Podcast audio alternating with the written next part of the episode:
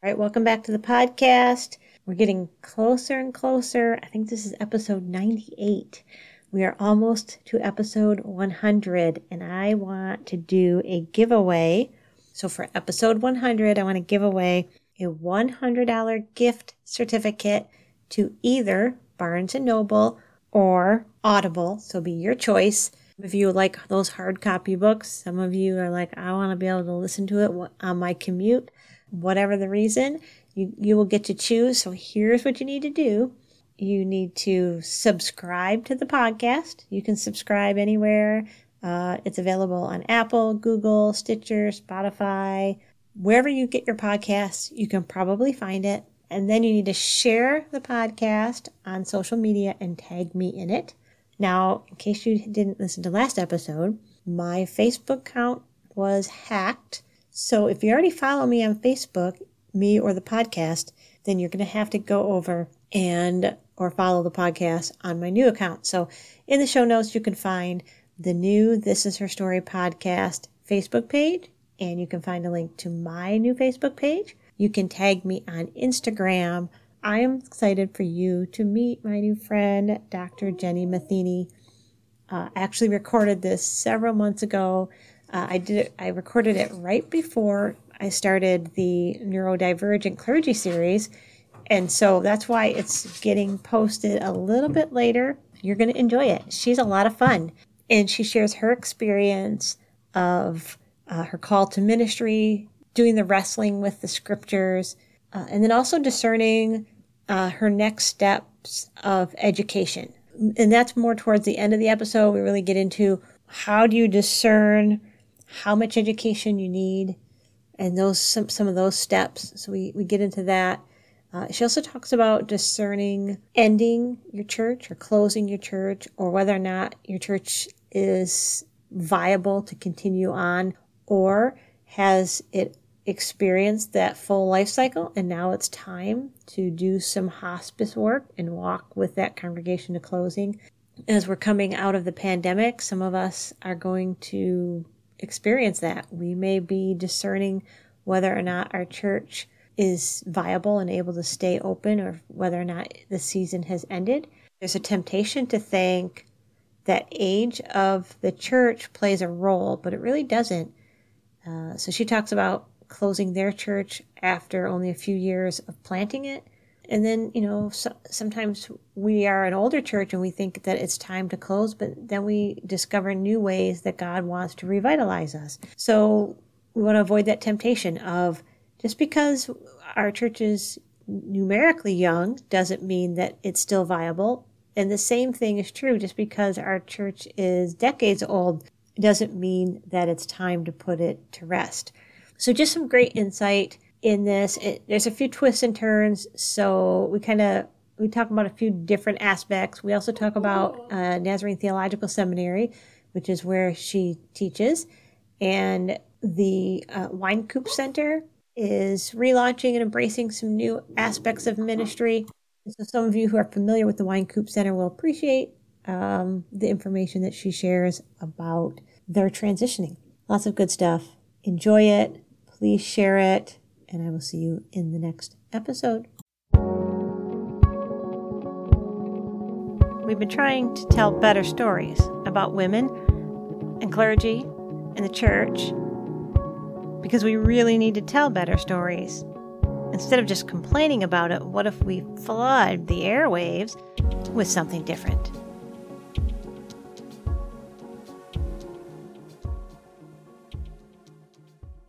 Well, welcome to the podcast. I am excited that you are here. I've had this on my superintendent, obviously graciously connected us. I appreciate that. Oh, me too. And you're at uh, Nazarene Theological Seminary. Yep. And you live, so obviously you live there, right? Do you live? Actually, I, I am two hours away. Yeah. So I commute in. Yeah. I had, we had just moved to Kansas. Uh, I had just started a full time job at Manhattan Christian College.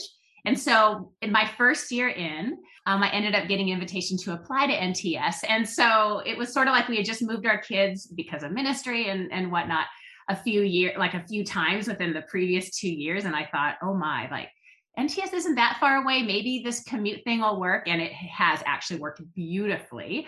And then the year I was going to maybe consider moving, um, we decided to wait because my son had just started high school and then COVID hit. And so I'm so glad we didn't move because we would have basically moved and then like had to isolate.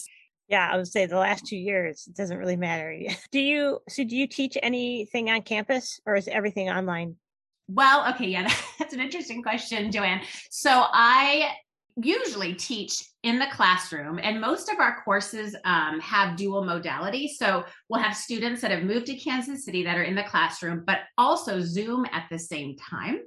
And so that has been interesting to get used to. But as you know, with the pandemic, things have shifted and we've all learned to be extremely flexible. And so, actually, this semester I was supposed to teach a course on campus and then one uh, fully asynchronous online. Uh, but then there was a shift with COVID and we're all like online. So those courses are actually like this, like Zoom. So it's been fluid as, as most of us have, yeah, have had to do in ministry and in teaching. Yeah. So if you're on Zoom, because you got this dual modality, what does it look like? Can they, can the people in person see the people on Zoom and vice versa? Yes. And so that actually has been interesting. So NTS actually made the shift a few years before COVID. So we were ready, like without knowing it, uh, to, to do this move. But yeah, so if you're in the classroom, there's some TV screens that are up like on each side of, of me where I'm teaching and standing. And so all of the Zoom students will be on the screen. So you're able to see them. And I've always like thankfully had a student tech because when I teach, it's hard for me to like focus a lot on different things. And so I'm usually just thinking about what I'm lecturing on. And so the tech will often see if there's a hand up and then we can engage and stop. And so it's actually worked pretty well. Uh, but we're actually making a big shift with the curriculum with NTS and actually shifting to more like fully online and synchronous because we found with COVID, actually you can really connect with people this way. And with one modality, it's it's actually a lot easier. Um, and we haven't had that many students really moving to Kansas right. City. So this has kind of been the trajectory for a while. And so I think we're just, you know, we've been praying and discerning about it. And we're like, yeah, we need to make the shift. And so you're doing your online via Zoom now, mm-hmm. which is yeah. very different.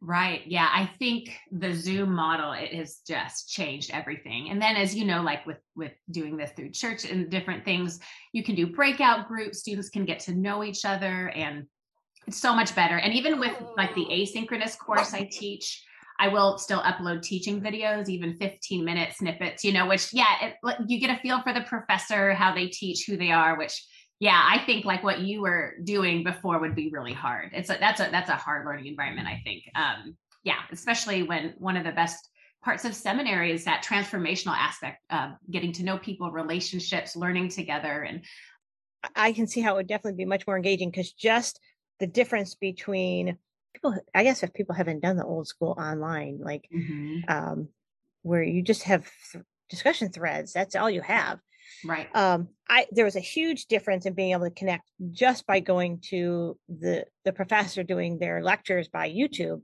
and then I can imagine even more so now.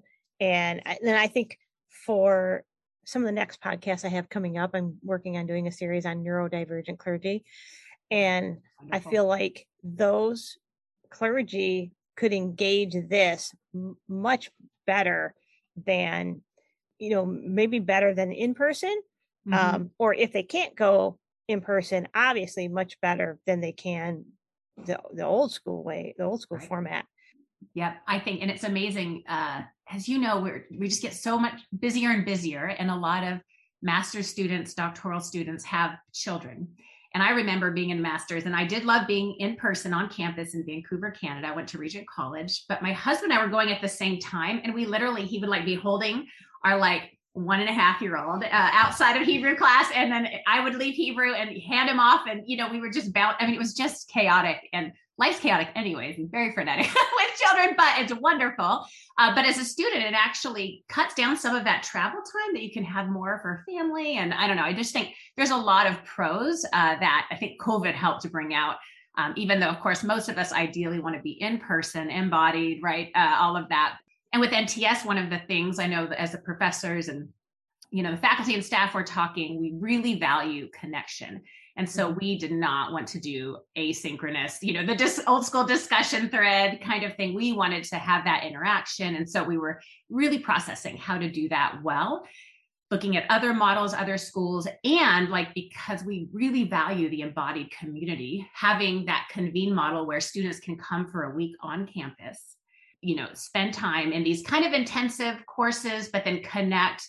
We found that just kind of looking over the past few years students love that week. Um, and i know as a, as a mom like when i would get to go to do my week of phd in england um, at, in canterbury it was so wonderful to just be able to focus on that one thing and those relationships and trying to do the best of the both ends okay now your your title is assistant professor of old testament tell me explain that to me how that works. People like this isn't their world so they don't know what that means and how that right, works. Right right. No yeah. i love i love sharing because i am a newbie in it. I didn't you know come from like a real academic background and in fact i had never planned on teaching. This was never part of my you know what i thought part of my trajectory. The lord just sort of and I'll encourage your listeners to, if you have a lot of closed doors in your life, like it is the kindness of God. I, I struggle because I was like, no doors are opening but it's because I think the Lord knew I would just settle with whatever. of course, I wouldn't be happy in the long run, but like as I, you know, we were church planting and it was so funny. I was looking for a job. My youngest started kindergarten and I was like, yeah, I guess I should find something. Literally, Joanne, every job I applied to, closed door. Even cleaning hotel rooms, and I have done that before. so I'm like literally, uh, and, and, there's nothing wrong with that. I loved it. You know, it was just like, oh, I actually, you know, especially with young kids, it's like, you get to close a door and the room is clean. It's wonderful. I did it, uh, that up at Carey Center in uh, in Vancouver, Canada. But anyways, long story short, I just remember talking about what I was passionate about. I had gotten my master's in Old Testament, and everyone I talked to would be like, "You should apply to teach." And I was like, "I don't know about that." And so finally I did. And it was like the Lord was just like opening doors. I mean, it was just so much fun to just go on that journey and absolutely frightening. Right. You start out usually as an assistant professor in the US context, and then you'll move after a few years. You go through this big review process. They usually are checking on your teaching, student evaluations, um, you know, all that fun stuff. Also, how much are you publishing? And and different schools will have different marks they want you to hit. Um, and then after a few years, you'll have that big review and then they'll say all right now you're at associate professor and then that will go on and to the next level which is like full professor so yeah so it is kind of fun to um, have those reviews and and try to hit those marks and yeah and so and i'm actually up for review this year so i'm i'm pretty excited about that that is exciting i also didn't realize that your publishing plays a role in mm-hmm. in those levels you know yeah. like i mean obviously you see the different professors writing stuff but i didn't realize that there's reason behind it right Yep. And at a seminary, it's kind of interesting because we're in a kind of a Christian context. There's different things that can play. So some professors will publish more than others. Some it's more engagement with the church and doing things like that. And so, really, depending on your institution, um, there's kind of more weight given into different areas. And so, I definitely love publishing and research, and that's something that gives me a lot of life and love conferences and all of that. So that is going to be kind of a big piece for me. Also love engaging with the church but but yeah but every professor is a little bit different with where kind of with their calling and they invest their time. Similar as i imagine to pastors right? Like some are you know very love teaching and gathering and researching and some you know might be more gifted in certain other areas and so but but usually publishing is definitely a kind of a key piece so you've been there at nazarene theological seminary for three four years something like that yeah so this is my third year. So I finished my full third year, which is crazy because I was realizing as I was coming up for review that I've only been in the classroom two of the semesters because of COVID. So where were you before that then? Yeah, so I was at Manhattan Christian College, and that's here in Manhattan, Kansas. That school's part of the rest the Stone Campbell restoration movement. Um, a lot of times, if you hear of like non-denominational Christian churches, they'll be mm-hmm. maybe part of that movement. Not all of them, but but a lot of them. So yeah, that was my very first kind of full-time post. I had adjunct taught for lots of years before that at George Fox University, Multnomah University, but but yeah, that's kind of why we moved to Kansas and and so then when this opportunity came up at NTS, I I thought, huh, seminary. I hadn't really thought about that before actually. But you know, I as I really began to pray and think about applying for that position, I thought, you know, I love seminary. It was one of the most transformative places for me in my journey. And I thought, yeah, let's go for it, see what happens. And here I am. I want to go back to something you said in that. What was it about seminary? Because I've heard a lot of people say that. What was it about seminary that was transformative? Mm. Uh, so I guess two parts to that, right? What particular aspects was it? And then what was the transformation that took place? So when we went, when we moved to Canada, I was not planning to go to school. And I had two young kids, 10 month old and a three year old. Um, and so my husband was like, for years, had, you know, been dreaming about getting his MDiv and, you know, going to this school. We even had a cat named Vancouver a few years earlier when we lived in, in uh, California. So this was kind of all part of his, you know, big trajectory. And I knew I always wanted to go on to school. I just was never quite sure what. I always thought, well, maybe counseling. And I did start a master's in counseling for a small bit, but then got pregnant. We had to move with ministry. And, you know, it's just like all these shifts and, and changes. It was gonna, I took a class for free. It was Old Testament theology. So as the spouse of a student, I got to do that. And with young kids, you know, like I'm stay at home mom and I'm like, wow, like oh, I get a break. This is great. and so sitting in the classroom and I was listening to this Old Testament professor talk, and I literally started like tearing up.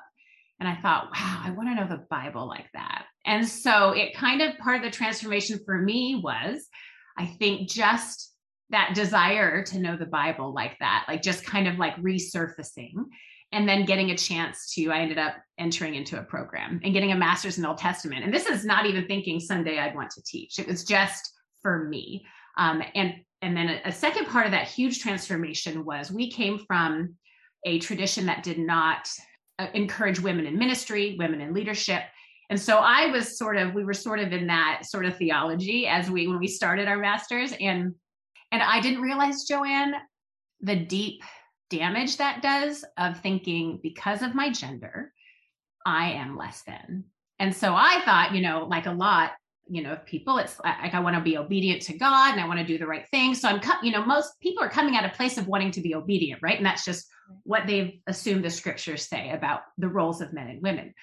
But then as I began to process that, and the Lord gently helped me deconstruct and reconstruct. I know we always say those words, but sort of like, you know, here's some other ways to think about it. Here's some other ways to approach those texts. Look, let's look at the entire Bible, you know, look at these stories in a new way and and then seeing women and this is always the key i think for a lot of us seeing them in their gifting and thinking wow the spirit is on them. How could i ever think that like that no right? And so i remember it hitting me one day.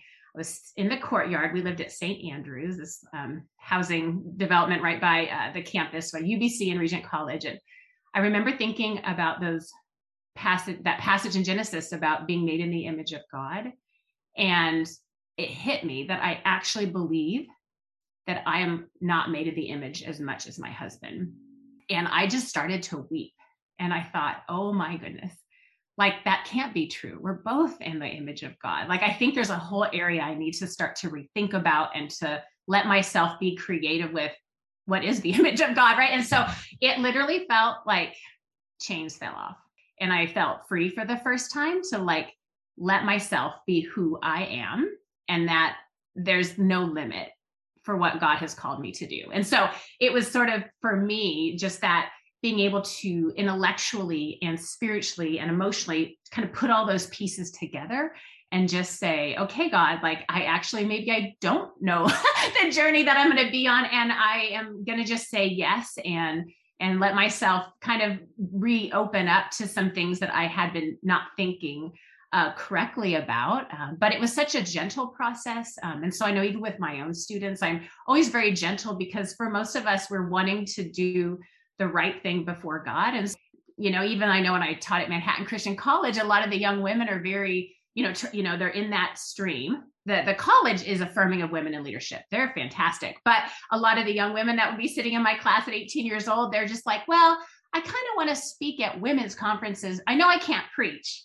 and then I like tuck that away. I'm like, you don't think so. so I always invite them in my office and like, well, let's talk about that. And then I'll say, you know, maybe, you know, if you start to like maybe feel a little differently, we can have more conversations and kind of a long story to say, yeah, that was part of my transformation process and just learning how much I love to study and research. And I was really, it felt more like a personal journey for me getting my master's than anything. Because um, I really wasn't thinking what type of job at the end. I thought, I'm just going to be really educated Sunday school teacher. you know, and maybe preach a few sermons. Who knows? Um, I really had no idea at that point where it would lead. Um, but the journey was just, it was a gift. And I, I think that actually is one of the things I keep, God keeps teaching me is it's the journey, right? Like it's not always the end result. Yeah. It's important, especially for, for women to do that inner work mm-hmm. um, alongside with scripture and really rooting our identity in Christ um, rather than in some of the you know bad theology that's out there and that we have adopted in some ways almost by osmosis like not even realizing that you're adopting it. You know because i did not grow up in the church and then the first four, my my faith background is catholic and those first four years as a new believer i worshiped in the catholic church. Well you know we had nuns and man those nuns did all kinds of things including starting orphanages and organizations and oh yeah you know and so then it came into the evangelical church and this whole weirdness, you know, you know, finding myself saying to my saying to myself internally of, well, you know, I don't really know anything about the Bible, so they must be right. Even though it didn't feel right, like yep. stuff that people are telling me, I'm like, this doesn't feel right though. And it mm-hmm. doesn't really look like Jesus. But you know, hey, you guys grew up in the church. Obviously, you know something I don't know, you know. But then the more I actually study scripture, I'm like, no, you're actually wrong.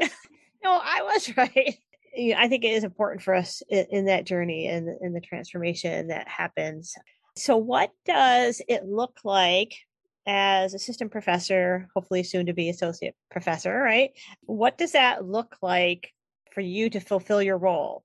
Yeah, no, that's that a great question. Um, kind of like what it takes to fulfill that role. Um, I believe that sort of each professor, similar to each pastor, sort of fulfills their role uniquely with who they are and who God's called them to be. Uh, you kind of find your voice, your passion, your rhythm. So the basics to fulfill my role, um, like as I'm kind of moving into this space, was lots of teaching and adjuncting and going to school forever.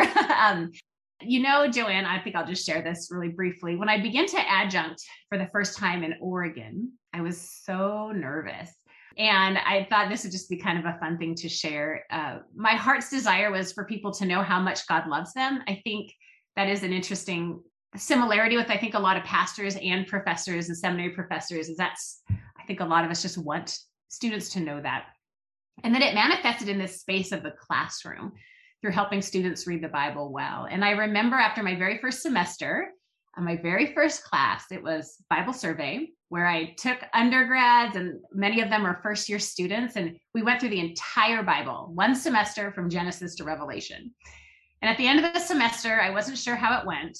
And I can be very self critical. So I realized, yes, I loved teaching, but I also thought at the end of the term, this is a complete disaster. but then I received the student reviews, and it turned out the students loved the class they also wrote how excited they were to start to read their Bibles in a new way, and some for the first time. Some were super newbies, like they would like approach me in class and ask, How do I look a verse up? And oh, it was wonderful and fun. So I read those reviews and I thought, okay, this is what I want to do. I knew I loved teaching, and then I realized students are being transformed. I'm being transformed. There's nothing else in the world I want to do. So that was kind of part of my moving into that role. But specifically, the kinds of nuts and bolts it involves research, publishing, creating courses, participating in committees. Um, I found that kind of stepping into this role as a professor, it requires my ability to organize really well, also to rest well. Mm-hmm. Uh, writing is hard, and when you're exhausted, it's it's pretty much impossible.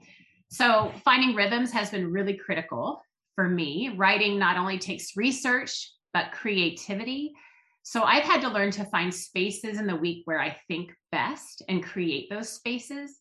Also, part of my role is presenting research at conferences. And I have to say, not every professor, as I mentioned earlier, loves to do this, but it's one of my favorite things ever. um, I call conferences nerd camp. I don't think I'm the only one that's done that. Um, I think others do as well. But when you present a paper, and it actually took me the very beginning of my kind of my calling into this kind of let go of my pride because sometimes you're afraid like oh no what if i say this wrong or you know whatever and so once i got over that i just let myself enjoy the process so one of the cool things is is you present your research and often sitting in that space are some of the leading scholars and they're listening to you thinking with you challenging you and also offering ideas. And this can be just a very exhilarating process. Um, and so that's been a real gift and part of my role. Um, another one of the areas that gives me joy in my current role at Nazarene Theological Seminary is journeying with students. As I think a lot of pastors do as well, you journey with people that are asking lots of questions. And as I mentioned earlier, like some women have come from theological traditions that don't encourage their gifts and leadership.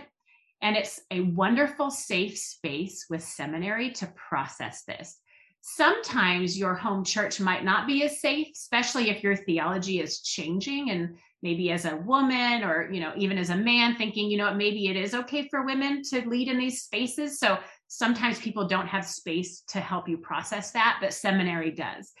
And so that's a great place to process to watch you know connections uh, made with other students. And the community that's created is so just rich and life-giving just a joy um, in my role. So i do have some projects coming up this year. I have a volume coming out with brill and it's uh, from my dissertation research. The title is judges 19 through 21 in ruth canon as a voice of answerability um, and so this is kind of my passion project i with my own research okay you mentioned at the beginning joanna the podcast or how when you became a Christian and you started to like find yourself in evangelical circles, you realize that, yeah, these people know more about the Bible, but something's not sitting right. And so that is sort of, uh, I think I always encourage students, and I'm so glad you listened to that feeling and you found out that, you know what, actually, it's not sitting right because it's not right. and so sometimes when you're in those spaces of research and learning, something doesn't let you go. And it just sort of, you know, sits with you. And so I'll often tell my students, you know, you might find through the course of your master's, there's just something that you either don't like how something's prevent, presented or the way scholars have talked about it. And I just say, just kind of hold that. You don't have to figure it out right now, but often there's an opportunity, maybe, that the Lord is inviting your voice into that conversation. And so for me, um, the last three chapters of Judges are just very violent and awful. Mm-hmm. And you know, you get to I know you're preaching on Judges right now. Um, you get to the end and you're just like, ugh, like this is just this is terrible. And so I just remember in in my master's thinking there was a question like, what what is going on here? And so I thought, huh, what is going on there? So it just sort of became this little project for me to kind of like dive into those chapters. Um, and one of the things that was really hard for me about those chapters is all women are silent and there's a lot of gendered violence. And so, one of the gifts about having a Bible and a canon is there's lots of diverse voices kind of coming together and speaking into each other. There's often not one way to think about it. And in the Hebrew literature, one of the beautiful things about the way the Old Testament is written are there's these big spaces and they're called gaps. And often we just assume if a narrator doesn't comment negatively or a writer of the text, then that means it's okay. But as you and I know, reading silence is complicated. Mm. And often what the what there's an invitation in these spaces to think, well, what does this mean in conversation with other stories? And is this actually okay? And at the end of Judges, there's a lot that's not okay, even though there's not a lot of commentary on it. Like there is the refrain everyone did as they saw fit, you know, everyone did, you know, what was right in their own eyes. Israel needs a king, you know. Of course, there's that sort of comment, but I thought, oh, there's got to be more. So, anyway, so that's been part of my project. And what I do is look at the book of Ruth and I find all sorts of connections of how the book of Ruth speaks into that gendered violence and silence. So that's kind of one of my projects, uh, just kind of one ethical response to that. That's within the can or within the, the canon itself. Let's see, what else do I have? I have a couple chapters coming out that I'm really excited about. One is with the Foundry. Um, a bunch of Old Testament scholars got together, um, most in the Church of the Nazarene, but it's on uh, the Old Testament in 12 verses. So different scholars will take a dive into different key sections in the Old Testament. Of course, you know we can't do the whole testament in 12 verses but but we each thought let's what, what are the ones that we see as kind of key And my chapter is on Exodus 19, 1 through 6. And so I have fun, fun in that chapter. I call it the DTR moment, the define the relationship, you know, moment in the in, in, the Old Testament. And then I also have another chapter coming out uh, this summer, I believe, um, in a clothing and research book.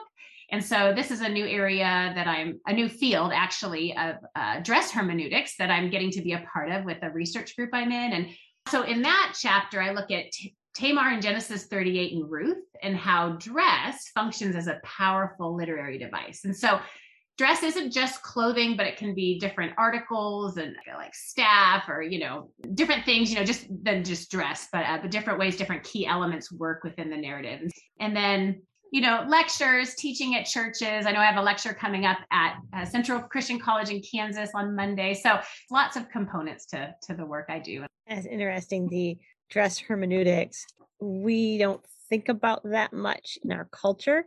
Mm-hmm. Uh, like even when we think about Aaron and you know how he was dressed and then you know when he dies and they take all his clothing off and they put him on his son and that's so profound but then also I want to go back to your thing on Judges 19 and 20 because I hope you're going to also somehow make ties to Lot and his daughters right are you going to Okay, yeah. yeah. Oh, it is such a. I mean, the story is so similar, right? Like in so many of the the movements, the characters, what's happening but then it's even more depraved at the end of Judges. And so, and that's one of the great things when you have similar stories is to compare because often the the writer is trying to like highlight what's different, right? And then how much worse it is, right? At the end of Judges, like it's just so much political instability and chaos and definitely like it is a fascinating comparison with Genesis 19 and even when in this story, uh, there's this mo well, the awful moment. So listeners, you can uh, maybe stop here and then restart it. But um, but there's a moment where he takes this Pelegesh, right? This often uh, translated his second wife or concubine type woman. Um, but there's this moment where he cuts her up into 12 pieces and he sends her uh, to the tribes because he's so, you know, ho- you know, mortified at all this that happened to him. You know, in that moment, the knife is fascinating because it is Hamahalet. And the only other time we have a definite article um, is in the story of Abraham and Isaac when Abraham takes the knife. And so it's just fascinating the different key words being used to draw in other stories, like you mentioned, Genesis 19, to help us to think about this story in conversations with others. And I think that's one of those uh, really fascinating things where we're not asked to just read it and then move on. It's like, oh no, we need to like think about this story. Even though this is a really awful story, I actually, in part of my project, I compare it to this kind of this genre of grotesque realism where like I don't know if you ever watched horror movies growing up. I did. Like with horror movies, it's actually kind of a genre of like we're trying to it's excessive, right? and there's points being made although it's awful and i don't watch them now but there is there is a literary artistry to that uh, to go over and above and beyond right with the violence. Um, and so just kind of communicating that excessiveness and you know trying to like wake you up right? This is really bad really bad right now for israel. Um, we need there a shift needs to happen. Yeah i bet in your own research you're finding a lot of fascinating connections as you prepare these sermons and yeah.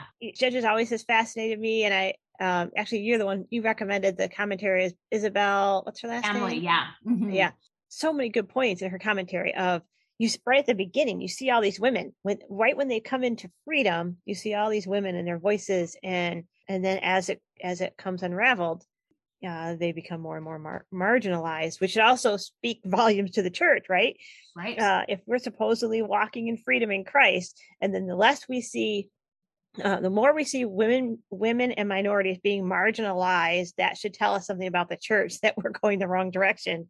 Yeah, we should be moving towards freedom, not away from it. So you have that, but then you also have the Wynkoop Center. So I guess one, how how do those two pieces fit together? And then we just talk about the Wynkoop Center? What is it? Because you guys did like a relaunch or revamp or something. Right, right. Yeah. So we're kind of we're in that building phase. We just relaunched this last fall. I was really honored to be asked to step into this role and sort of think about the ways that this center can continue on with its legacy and then also kind of dream forwards. So it's the Wynkoop Center for Women in Leadership. It used to be the Wynkoop Center for Women in Ministry. It was founded in 2003 as an initiative of Nazarene Theological Seminary, and it was through the generosity of Ralph and Mildred Bangs Wynkoop Estate. Uh, Dr. Mildred Bangs Wynkoop was an influential pastor and theologian in the Church of the Nazarene. And so the relaunch of this center really seeks to carry on this legacy of supporting women's journeys in the area of ministry and the academy. Um, and so right now we're expanding its vision to support women in new frontiers of leadership, to um, reimagine identity and call and possibility. Um, so the center seeks to network with groups to strive to contribute to areas of influence, competency, and encouragement for emerging leaders. So um, one of the things that we're doing is really thinking through how can we equip women and so right now we're actually kind of researching Lay Foundation to I'm really hoping uh, we can create avenues for really um, perhaps like leadership training opportunities, um, certificates, things like that. But these things are, you know, they take time to do well. And so right now I'm really processing with our leadership team uh, ways to do that, to enter in and, and to think through not just women in ministry, but in other, you know, other areas, nonprofits, things, because I think as we come together, it just shapes and sharpens in beautiful ways, right? Often the skills that you have in one area, they they also are in others, right? And so, and often I know a lot of women like who are now pastors, they come from other fields, but a lot of that has influenced what they do now in really wonderful ways, kind of like cross sectionality with that. One of the things also is that we're releasing interviews this spring, just like what your podcast does it's really sharing stories. And so I think one of the gifts of that is often in these spaces of leadership they're very lonely and just hearing another woman's journey is can be so deeply encouraging. So i have a few of those coming out. I know uh, christine hungs is coming out soon reverend uh, christine hung and it's so so much fun to interview her. Like we talk from everything she even brings up menopause and i'm just like loving it. I'm just like oh girl you just went there and this is fantastic. Um, and so just like those realities of being women in leadership positions and being fully human and who we are and that's okay. And what was it? Somebody i was talking to recently um, often we're put in high risk situations as women in ministry right? Like you're not given the church that is fully you know funded or you're you know you're part-time but really who's part-time right? You're full-time full-time with part-time pay. And so often it's like that what is it that glass ledge? It's sort of like oh yeah you can have this church but we're it's in a real high risk situation. So good luck with that. So for a lot of women right it's like wow that's your first ministry and you're you're doing something that is really really hard. And so sometimes you know what? It doesn't go well and that's okay right? And so how do you kind of persevere and push through that? And and not give up on yourself because often a lot of i think a lot of women whether professors pastors other areas we expect ourselves to excel. And then when it doesn't go the way we thought we could think wait did i not hear that call well? or whatever. So great encouragement as you as you do with this podcast of just hearing stories and to know you know you're not alone in this and and what you do it's really really hard. It's not it's not going to be perfect and have grace for yourself and others and uh, and just you know it's okay. Just get up the next day and just kind of keep going, you know. So mm-hmm. interesting because I would love to pick your brain more, not right now in this thing, but one of the things we've been I've been talking about is th- that similar to what you said about uh, as women, you most likely our first assignment is going to be in a church that's already really struggling. You take this church on and it's your first assignment. You and I can both list list woman after woman who well, here's a church. I was going to close it, but uh, if you want to give it a shot, right? Yep. And now you've taken this church, and then if it fails, so now you're not only are you a woman, you know, you're a clergy woman, you're also a clergy woman with a failed church on your resume, which then of course makes it even harder. So we also know that there are because there are so many men that there are a lot of organic coaching moments that just happen. Yeah. So you're at you're at an event and happen to be sitting with all the menu, all these menu keep are you right. sitting with, and there's someone there who has a lot more experience than you, and just in the conversation, things will come up, and so all of a sudden you're gleaning experience from these pastors who have more experience. And it wasn't intentional. Nobody sought you out. It's just it was an organic moment that was created mm-hmm. simply because there are so many of them. So how do we fill in the gaps? How do we take that organic and make it intentional so that women who are find themselves in their first lead pastor assignment or their first church plant or whatever have a coach to walk with them mm-hmm. through that first year to you know kind of create or intentionally you know create some of those organic moments right like um yeah. so that that can happen well i'll say a couple things real quick that's what the Wynkoop center we're hoping we're in very early conversation but thinking through coaching opportunities like if there's any way we can network and use a platform and we don't have a lot of funding but i'm hoping we're hoping you know to shift that. And then it's like and then to do, create even certificates and executive leadership to be able to say you know what? I wasn't at that huge church but i have had training right? And so i think if there's ways to get the training even if it's not organic in your in your church to say hey i understand you know this conflict management or finances or different things different ways that that skills can be acquired. And i think then women there's sort of less of a like look like a high risk to hire right? You know what i'm saying? Like if it's like oh this has been their one thing. But, but to go back to your church plant i actually oh my heart goes like so much towards those women that have had failed church plants our family actually church planted and then eight years later closed the church. So we were there from the beginning to the end. This is in oregon. And it was one of the most wonderful hardest things we have ever done. And as you know um, having walked with women that have gone through those steps of closing a church, it is deep and hard work to be a church chaplain and to close. And that's the thing I think that saddens me a lot and grieves my heart is that actually the the skill and care it takes to do that. I don't even know. I don't even know if I have words. It's a beautiful thing and it's so hard. I think for anyone that does chaplain work and you walk with people that are dying, it's sacred space. Mm-hmm. And closing a church is sacred space. And as we know within our theology and theology, right, death and resurrection, it is part of who we are, right? The the closing's not the end, but there is an important part to the process and to not, and I've had friends that have helped close a church and the pastor's like, I can't handle it, I'm out, right? I don't want that on my CV. You don't want to do the hard work.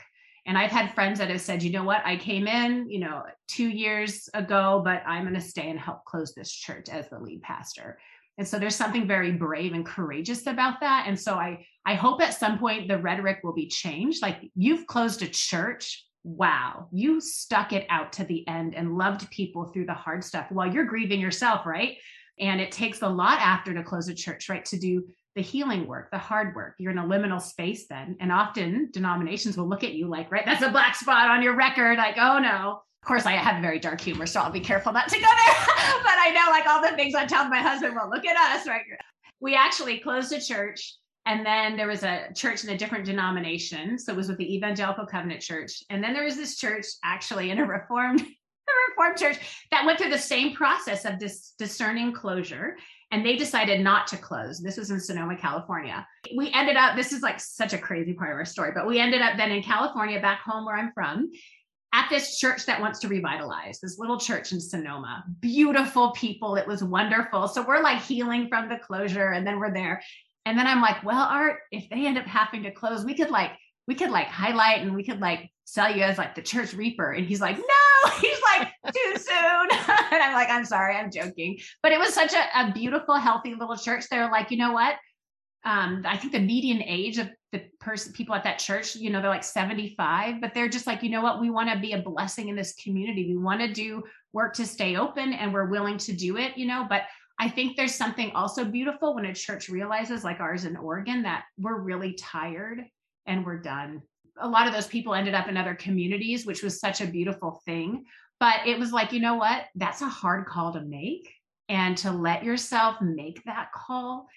I mean, there's so so much courage in that. And anyways, I actually have a doctoral student right now who's working on her project is on church closing and the mm-hmm. spiritual formation that happens in a in a closing church. So, and for men and women who've closed churches to you know to like not give up and to know you know to hope again at some point but to know like there's a lot of us who've been there. It's just something we don't like to talk about because you do you feel like a failure but it's so much bigger and deeper than that. But at the same time that's you know some of that deep identity work. I have a friend who it, different denomination that's what he does.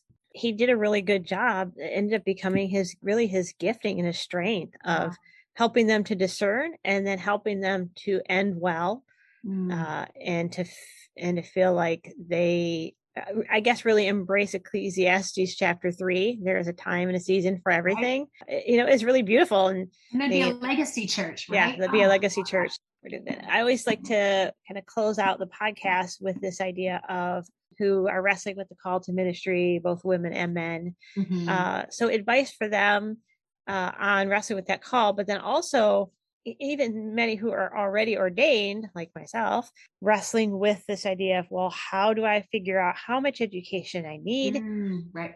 Should I go back? What's the value of it? And I think especially for women, man, will I ever pay off these loans? You know, kind of like there's Oh, yeah. all of those things that are in there. So, like, how do you decide how much education you need? Eh, So, I guess those two questions. Okay, great. Yeah, oh, I love those questions.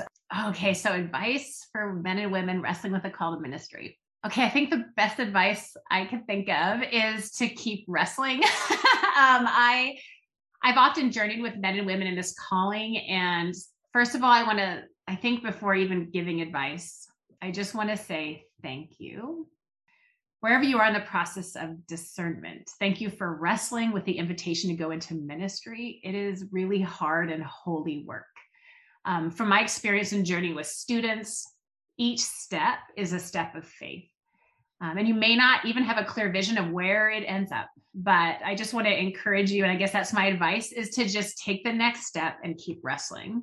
Quickly, for those starting out in ministry, maybe they've said yes and taken that next step. I just want to say, enjoy the dreaming phase.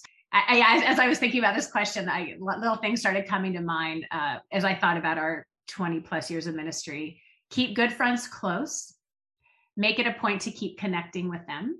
I want to say if stuff hits the fan, but it's usually when stuff hits the fan in ministry, you know, you need people that love you and know you and that can remind you that you're not crazy. I know that sounds silly, but it is a huge gift. Ministry is challenging.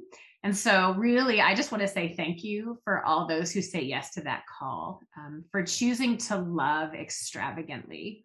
There is a cost to saying yes to ministry. But I have a feeling that if the invitation is there for you, there's probably nothing else you'll be satisfied doing. So, whatever shape your ministry takes place, whether traditional spaces or new and innovative ways, um, just encourage you to wrestle and just say yes to that next step. You don't have to have it all figured out. Um, so, I think that is probably my advice, and I'll leave it there. Um, and then, how much education? Okay. So, this is, I have to be honest, Joanne, I love this question. Um, I'm often in these spaces of discernment with students. Um, I think there's two ways to approach this question. One is how much education do I have to have, right, for what I'm doing? And then the other is how much education do I sense I need and am invited into? And I firmly believe that education is a journey. It is not always about the end result, the degree. In my own journey, um, I'll share a little bit. I realized that entering into a PhD program was the next step. I really had to wrestle with this step. I love thinking of things in steps. um, I was aware that the job market was not great in my field, but I knew this was an invitation from God to say yes, no matter the outcome. And there's many reasons sometimes that you can't finish a degree, health, family, other things. So I decided to just say yes to start.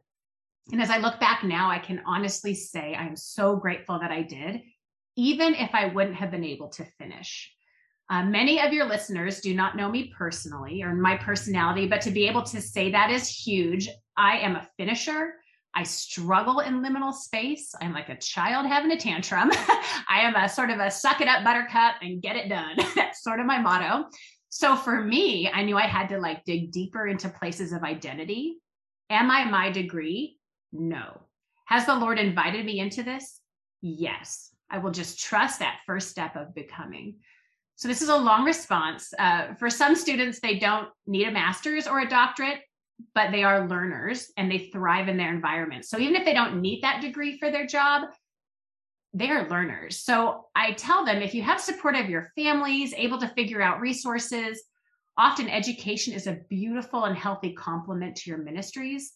Your ministries will be blessed by your engagement in the next level of learning it's actually sometimes a part of who you are. And embracing that it's a journey can be freeing. Will it take sacrifice? Yes.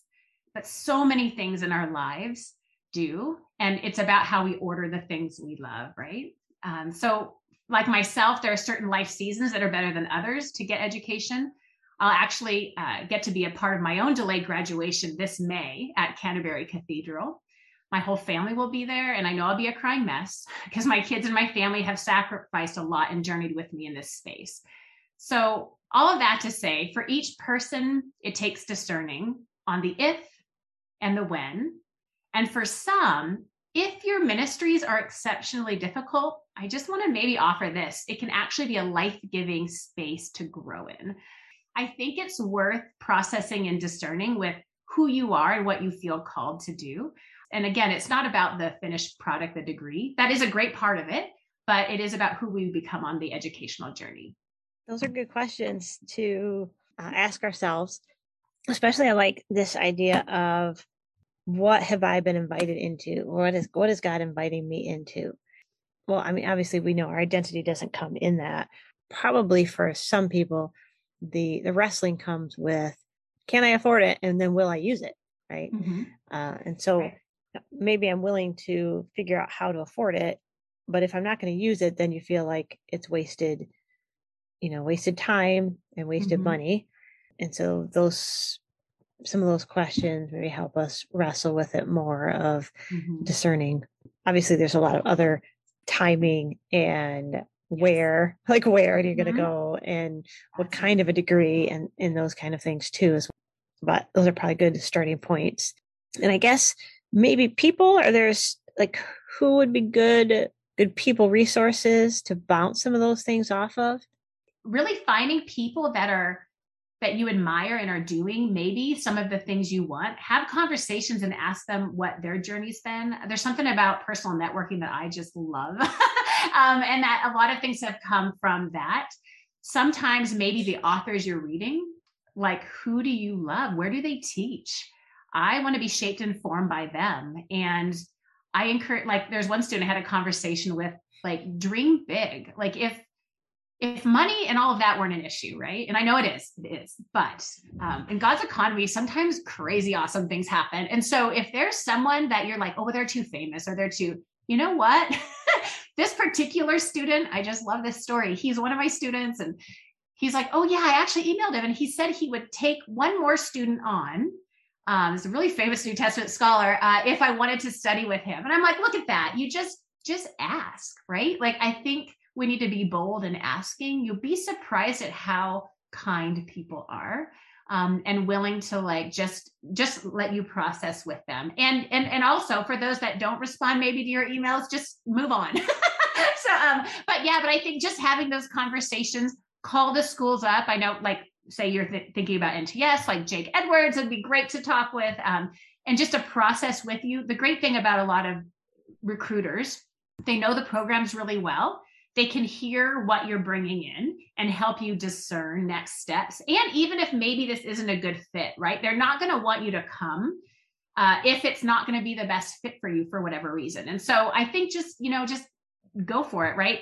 Take the, just start the conversations. You don't have to get it all figured out, right? The next two weeks, right? You have, you have time. And so who you love, who do you want to be shaped by? And um, yeah. And then even maybe what's conveniently close. I know for myself, a lot of my decision was I knew I wanted to study. I knew I didn't want to study in a Christian environment. I kind of had that that for my undergrad and for my masters and I wanted to really explore at a bigger university and be challenged in those spaces. And but I was kind of restricted because of our church plant and my daughter with some of her uh, issues. I we couldn't move. And so there's no PhD programs around. So then that meant, okay, I need to look overseas. And so sometimes there are those restrictions, but at the same time, that's okay, right? That's just part of the discerning process. And so I ended up finding a wonderful, wonderful supervisor who was kind, responded to my emails and and it was really cool, Joanne, because uh, part of I use uh, Mikhail Bakhtin, this Russian literary critic, for my work, philosopher. He's brilliant but she actually had done a bunch of research with him and never written anything. So it was just like the Lord like networked this incredible, you know, uh, mm-hmm. pairing. And anyways, there's a little bit of advice of maybe how to go about it. Um, maybe sometimes people just need permission to take those risks and reach out, right? That I hope that a little bit of you know that idea comes through this podcast not just just this episode but all of the episodes mm-hmm. um, that as people hear these stories that it gives them permission to you know dream a little wider and deeper and you know listen listen to god a little bit more closely any last words anything you want to share that's on your heart that i haven't asked oh i don't know if i can think of anything but i just want to encourage your listeners to just say yes and you're worth it you are worth it. You're worth a risk. Go for it. Yeah. And be encouraged that God's not done with you, uh, even if you've been through some really hard, dark valleys. So, yeah, I think those are kind of the things that have been on my heart as we started this conversation today uh, to just know that you're loved um, and God's not done.